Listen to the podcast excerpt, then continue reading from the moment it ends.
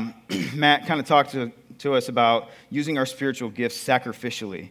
Um, and this week, Paul gives us uh, some really practical advice on just how to be an authentic Christian, right? So it's like Christianity one oh one, and we'll get into that in a little bit. Uh, but let's start by just reading this whole passage together. We're going to be in Romans twelve, nine through twenty-one. So let's do this together. Let love be genuine, abhor what is evil, hold fast to what is good. Love one another with brotherly affection. Outdo one another in showing honor. Do not be slothful in zeal, be fervent in spirit, serve the Lord. Rejoice in hope, be patient in tribulation, be constant in prayer. Contribute to the needs of the saints and seek to show hospitality. Bless those who persecute you. Bless and do not curse them. Rejoice with those who rejoice. Weep with those who weep. Live in harmony with one another. Do not be haughty, but associate with the lowly. Never be wise in your own sight. Repay no one evil for evil, but give thought to do what is honorable in the sight of all. If possible, so far as it depends on you, live peaceably with all. Beloved, never avenge yourselves, but leave it to the wrath of God. For it is written, vengeance is mine, I will repay, says the Lord. To the contrary, if your enemy is hungry, feed him. If he is thirsty, give him something to drink. For by so doing, you will heap burning coals on his head. Do not be overcome by evil, but overcome evil with good. God, pray that as I'm teaching from this passage, that these would be your words and not mine, that your Spirit would be teaching through me, and that the Spirit would be living and active in each of our hearts so that we can sap every nugget of goodness from this passage that we possibly can. So we pray these things in your name, Jesus. Amen. All right, I have a very serious question for all of you, and this is going to be very interactive. Call it out. What is your favorite fast food burger? Throw it out there. What? Somebody? Okay. That's awesome that somebody said Bebop's right away. Any, anybody else? What? Culver's is pretty good. Jack in the Box. Jack in the Box. Yeah, Texas. Yeah, you're fine. So in, in my worship leaders group on Facebook, the, the debate is between Whataburger and In-N-Out Burger, and I've had neither of those things. I don't have any, you know, I'm pretty biased, but Bebop's is the best burger, and I will fight you on it. This is the... This is the uh, the Bacon Deluxe, I believe. Um, so just incredible. And I know that it's the best because when I worked at Hy-Vee, they would come through and get their produce from us. So I knew that it was going to be the freshest produce. That is real salad. That's real bacon. That's real tomatoes that we put through the produce section. So I know that that's the best burger. And it's the only authentic Bebop's burger. And I miss it because it's all the way over in Ames, but that's probably for the best. Um, so... Here's why I bring this up. When you look at this passage in Romans twelve, you've got a nice little bun on top and you've got a nice bun on the bottom where it talks about getting rid of what's evil and holding fast to what is good, right? And right there in the middle, ten through twenty, you've got all the little fixins, right? So you've got your salad, you've got your tomatoes, onions, pickles, all the all the good stuff. And what we're going to do today is what my daughters like to do, which is take the buns off, put it all out on the plate for some reason, because we can't just pick it up. God gave it handles so that we could eat it that way. But for some reason, they like to deconstruct it and have a salad or something. I don't understand it. A beef salad of some sort. Um, so yeah, we're going to have it that way, um, the way that Bella and Addie do it. So that is what we're going to be digging into. So top bun, we're going to talk about that right now. So God is good. So do good. That is verse nine, right off the bat. Let, let, let love be genuine, abhor what is evil, hold fast to what is good. So what is good anyway? First, before we, we talk about that, we talk about let your love be genuine, right? So what I've been trying to work on as a worship leader and as, as a youth pastor, um, being intentional and, and relational with people versus being transactional. And here's what I mean by that. Um, worship leaders especially, we're always asking people to serve, right?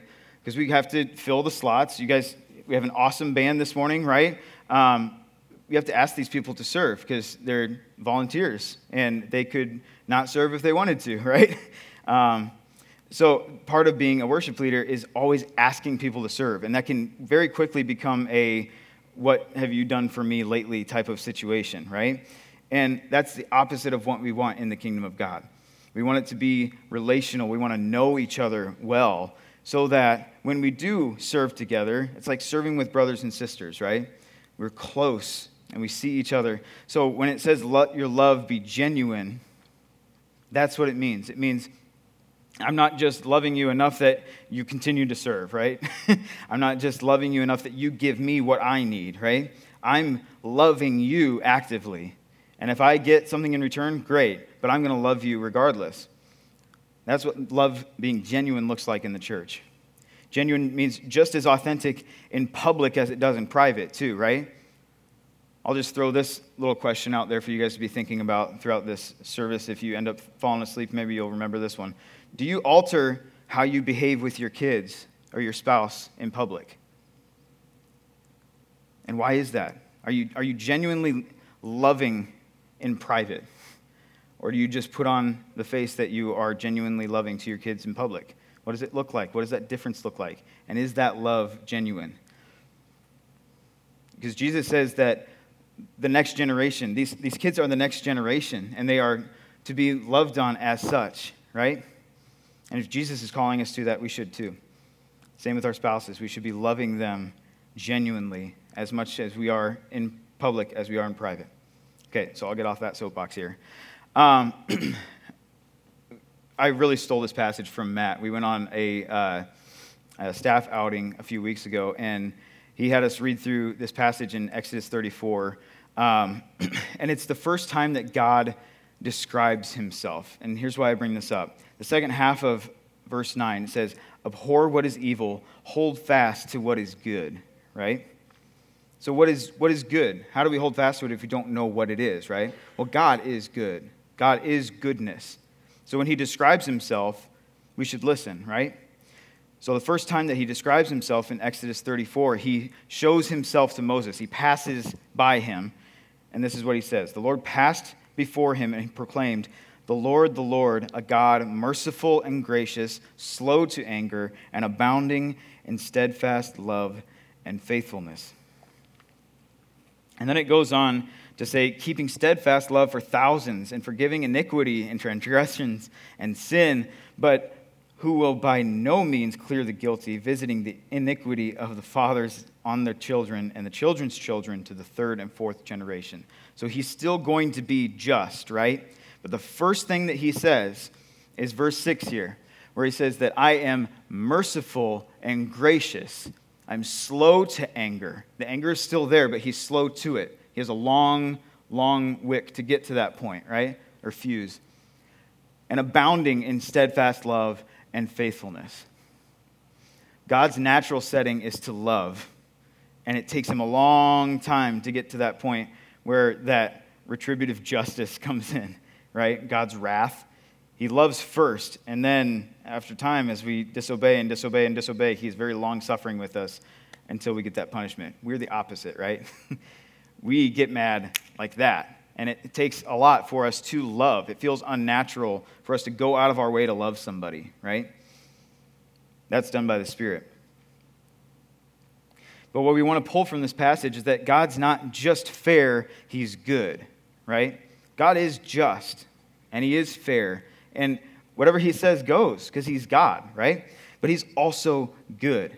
So he can see these things as they are of coming against him and against his perfection and his, his perfect um, expectations. But instead, he gives us grace and mercy, and he defines himself as such, right? In God's courtroom, justice looks a lot more like restoration than it does vengeance. I'll say that one more time. In God's courtroom, or in, in God's idea of justice, it looks a lot more like restoration than it does vengeance. He's not just waiting to avenge. He's waiting to love. He's ready to love. And he wants to bring things back to their original state. Otherwise, he wouldn't have sent his son to die for us so that we could have that original state. Amen? So, anybody know Narnia around here?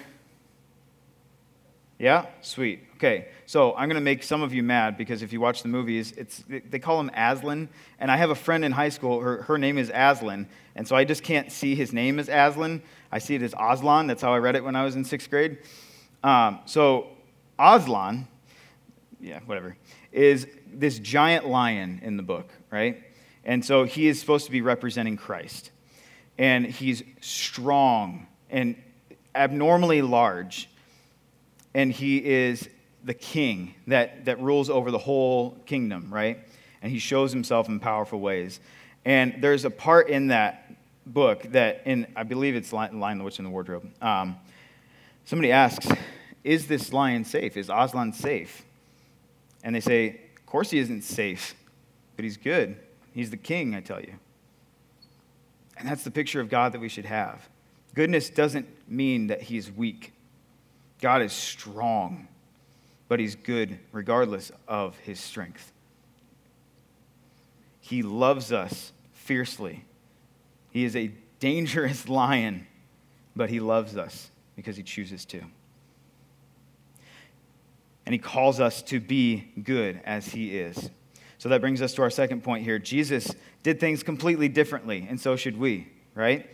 God is good, so do good. Jesus did things differently, and so should we. So here's where we get to all those little bits and pieces, the, the lettuce, the tomato, the bacon, the whatever, the mayo, all of that is this verse ten through twenty, right? Because as Christians, we're called to reflect Christ's example. But how? So let's walk through these. Verse ten, we're called to outlove one another. And this is just kind of my my take on each of these verses. You can go back to the original and see what it originally said. I'm just trying to sum it up so it can fit in a graph, right? So, outlove one another. John thirteen thirty-five says, they'll know who you are by how you love each other, right? That's how we represent Christ to the world around us. And why is this so important? Because it fuels the gospel. If we're loving on each other and showing honor to one another, that's going to pull us up to where we can go and serve wholeheartedly and do the same for somebody else. And it's a cycle, right? And it's, it multiplies as such. So it fuels the gospel and makes us want to spread it like it did in the early church.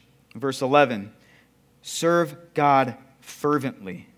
Colossians three twenty-three through twenty-four says that we're to be working for God, not for man, right? Work with all your might in order to respect God and show him how much you love him as an act of worship.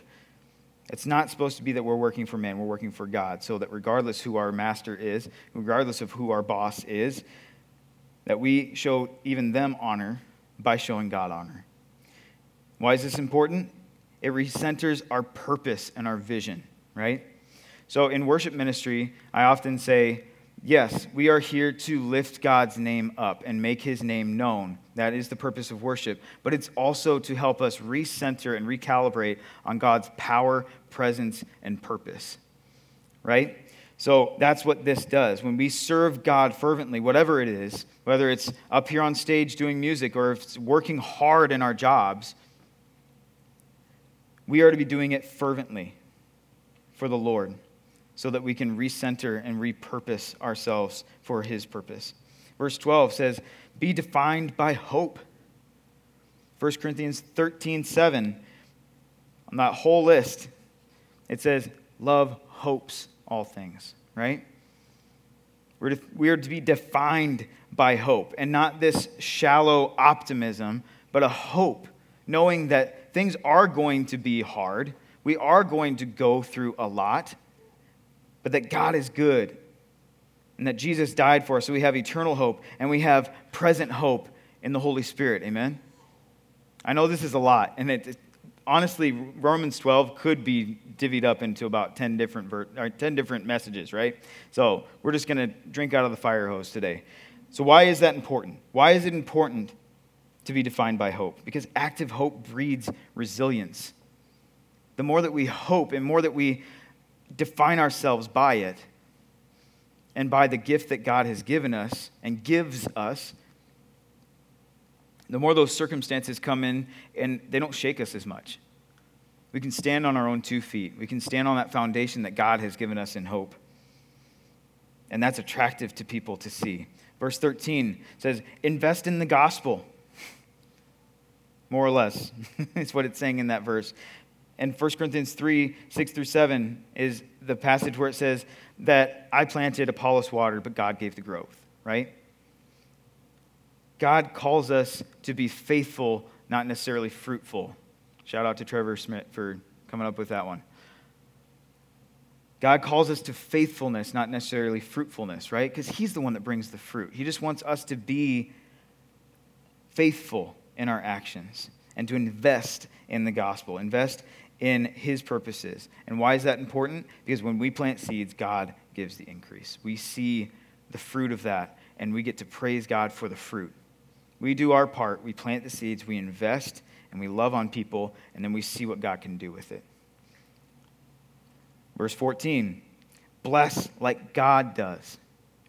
Matthew five, forty-four through forty-five has this interesting part in it where this is Jesus talking, and he, he essentially says that God sends rain on, on both pastures, the ones that are faithful and the ones that are not faithful.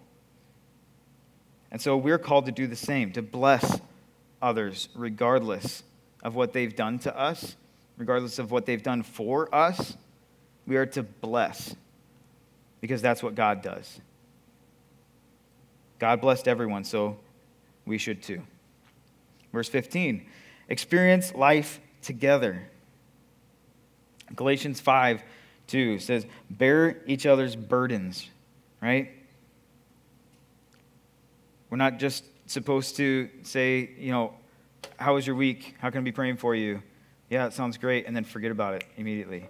We're supposed to live life together as a family, especially in connection groups, right? They're built for that. To look somebody in the eye and say, I know you're struggling with this. How is it going today? Or even this afternoon. We should be active in each other's lives, living with each other, bearing each other's burdens and pains, and, and celebrating together as well. Because empathy breeds unity. When we're looking at somebody else more than we're looking at ourselves, that's where the unity comes in. Because that's what God does for us, right? He has no reason, no reason at all to put us first. He's the God of the universe. But he calls us to do that because he does that. Verse sixteen says, unify in Christ's humility.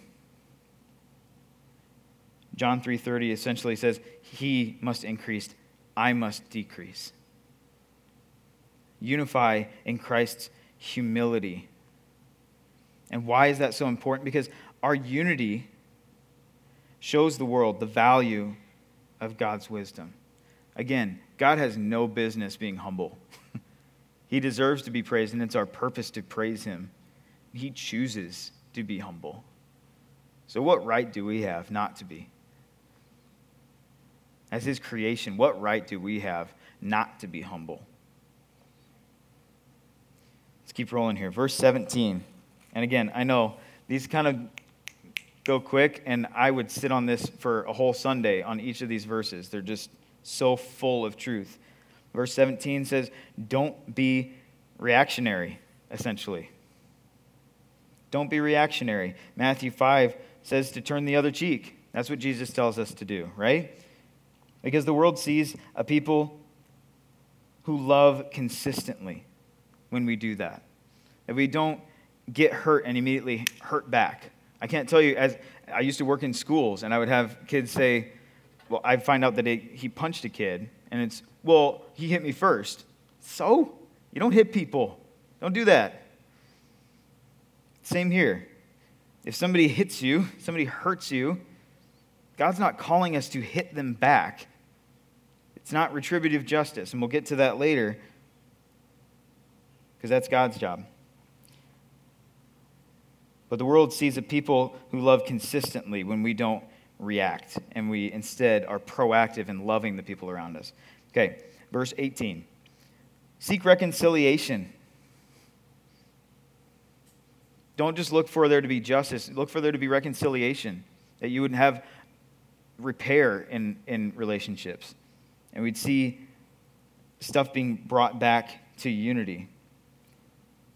This passage says that as, as far as it is up to us, we are to be at peace with those around us, right? We have to do our part in reconciliation. We can't control them, but we can control our actions, right? Philippians two fifteen says that we are called to be blameless and innocent in the in the sight of the world. We can't do that if we're not doing absolutely everything that we can to make those relationships be at peace. So even when it's impossible, we have to try, right? If we know that that person is a lost cause, we are still called in this passage, in this verse, to do everything we can. You can't just give up. Sorry to say it. Verse nineteen. Don't be an avenger.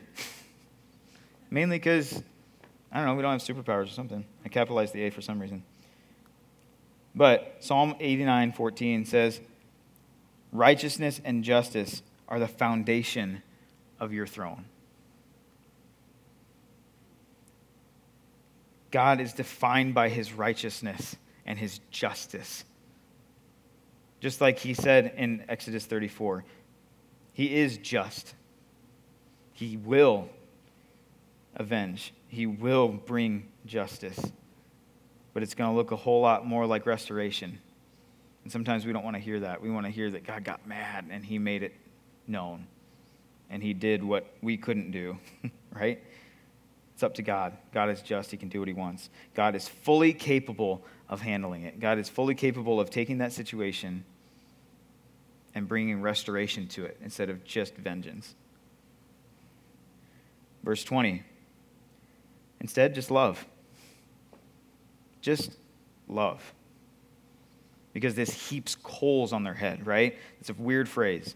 Heaping coals just means that they feel that conviction. They feel the need to go and find that restoration and to go to you and restore that relationship because you've poured into them. You've done, like we said in verse eighteen, everything we can to make the relationship at peace.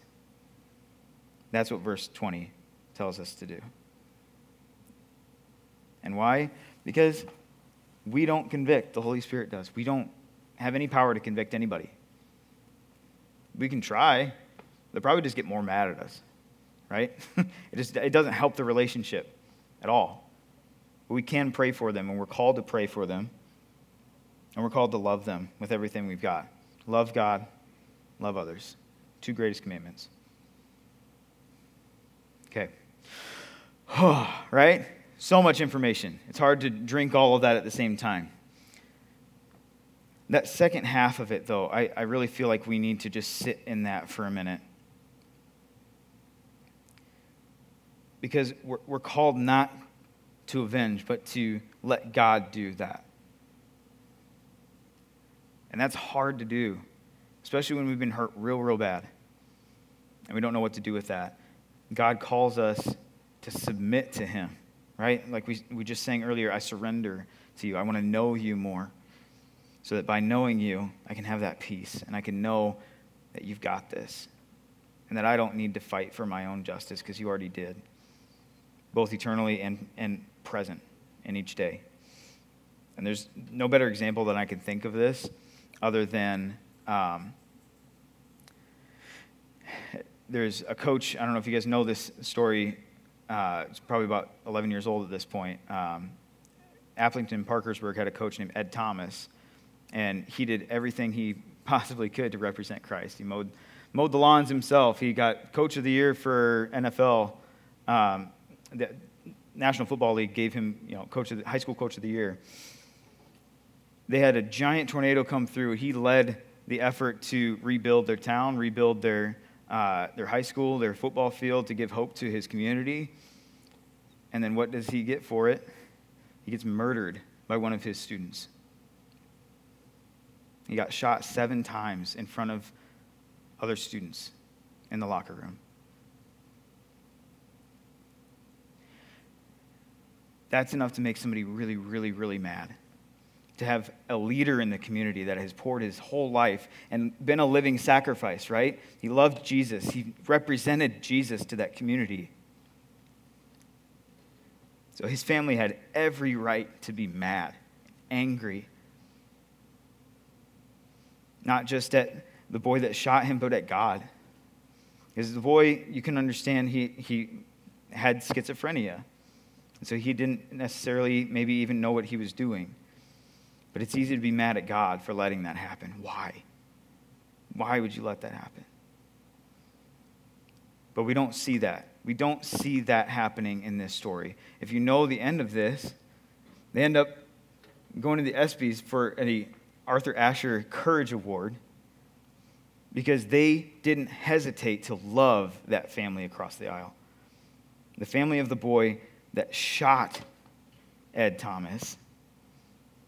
They stood up in front of the community at a press conference and said, make sure you love on them. Don't let them fall through the cracks. And I just have a, a clip from that ESPY award, so let's let's take a quick look at this. Ladies and gentlemen, please welcome the recipients of the Arthur Ashe Award for Courage, the Thomas family. Jan, Aaron, and Todd.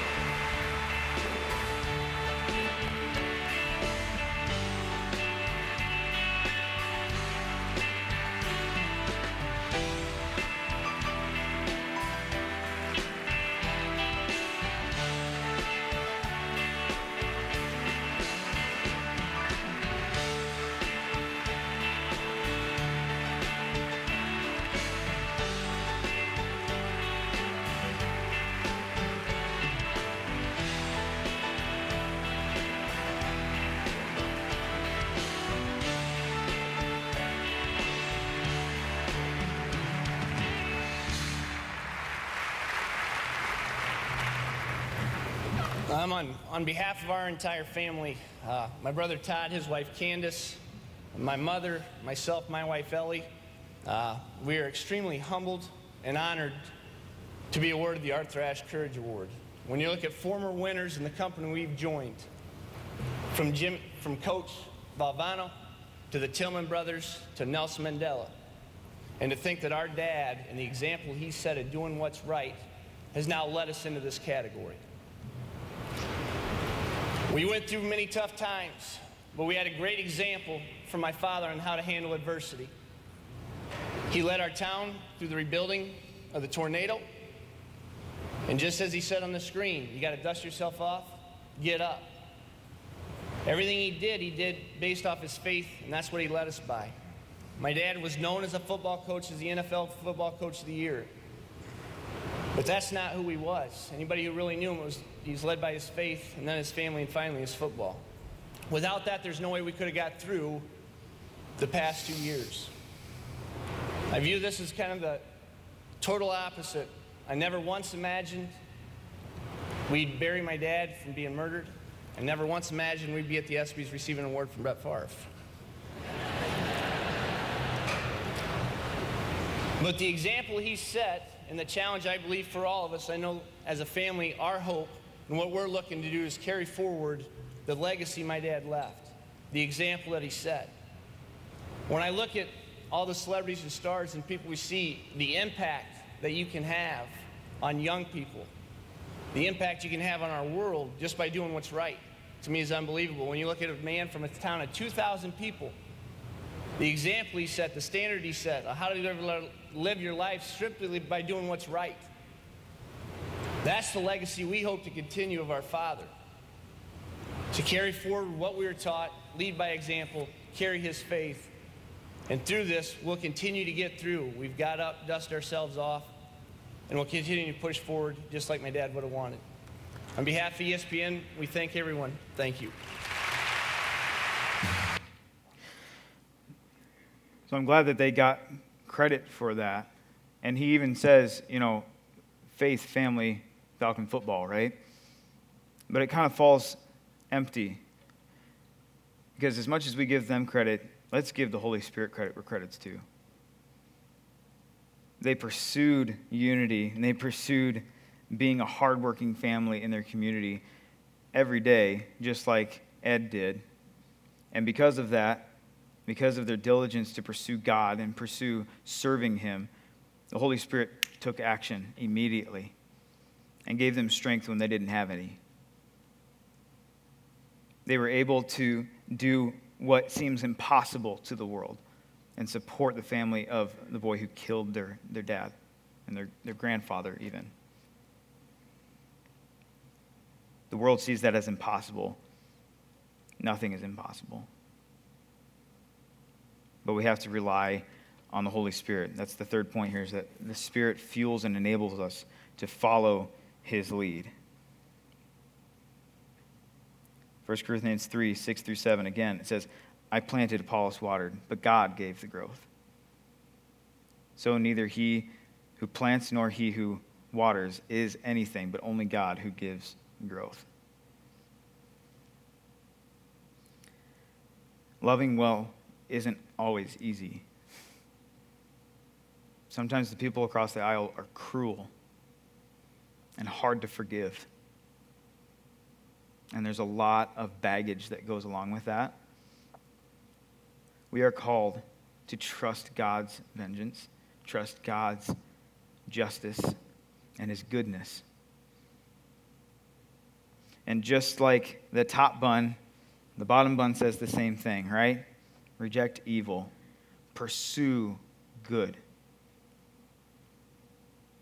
So to abhor, abhor evil, as it says in verse nine, is to be just disgusted by it, repelled by it, that you can't even be in the same room as it. You have to get away from it. And the opposite, to pursue good, pursue God and God's goodness. We are called to do everything we can to love him with our, our mind, soul, and spirit, right? And then to love others as we would love ourselves. Loving well isn't easy, and it's only possible through the Spirit. That's the only way that we can see this giant list of what we're supposed to do as Christians, right?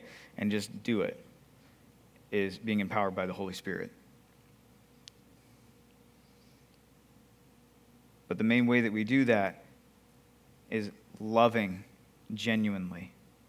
And the easiest way to get to that goal is to reject evil and pursue good wholeheartedly. Let me pray for you guys. The band can come on up. God, thank you so much for today. Thank you that we get to worship you, that we get to choose to do these things on a regular basis, that we can pick up our Bible and, and hear your word in a tangible way. We can see what you want us to do because you've written it down. And we can study it. We can see you in those words. And you can speak to us in those words and tell us how to live a life that is worthy of you and worthy of the calling that we've received. So as much as of a fire hose as we just drank out of, God, let us take that one thing away, that you are good, so much better than we are. We don't have an ounce of good in us. The only good that we have in us is because of you. And we want to represent you well to the people around us. So help us to reject whatever evil is in us, whatever flesh is in us, put it away, get rid of it, and then pursue you. Pray these things in your name, Jesus. Amen.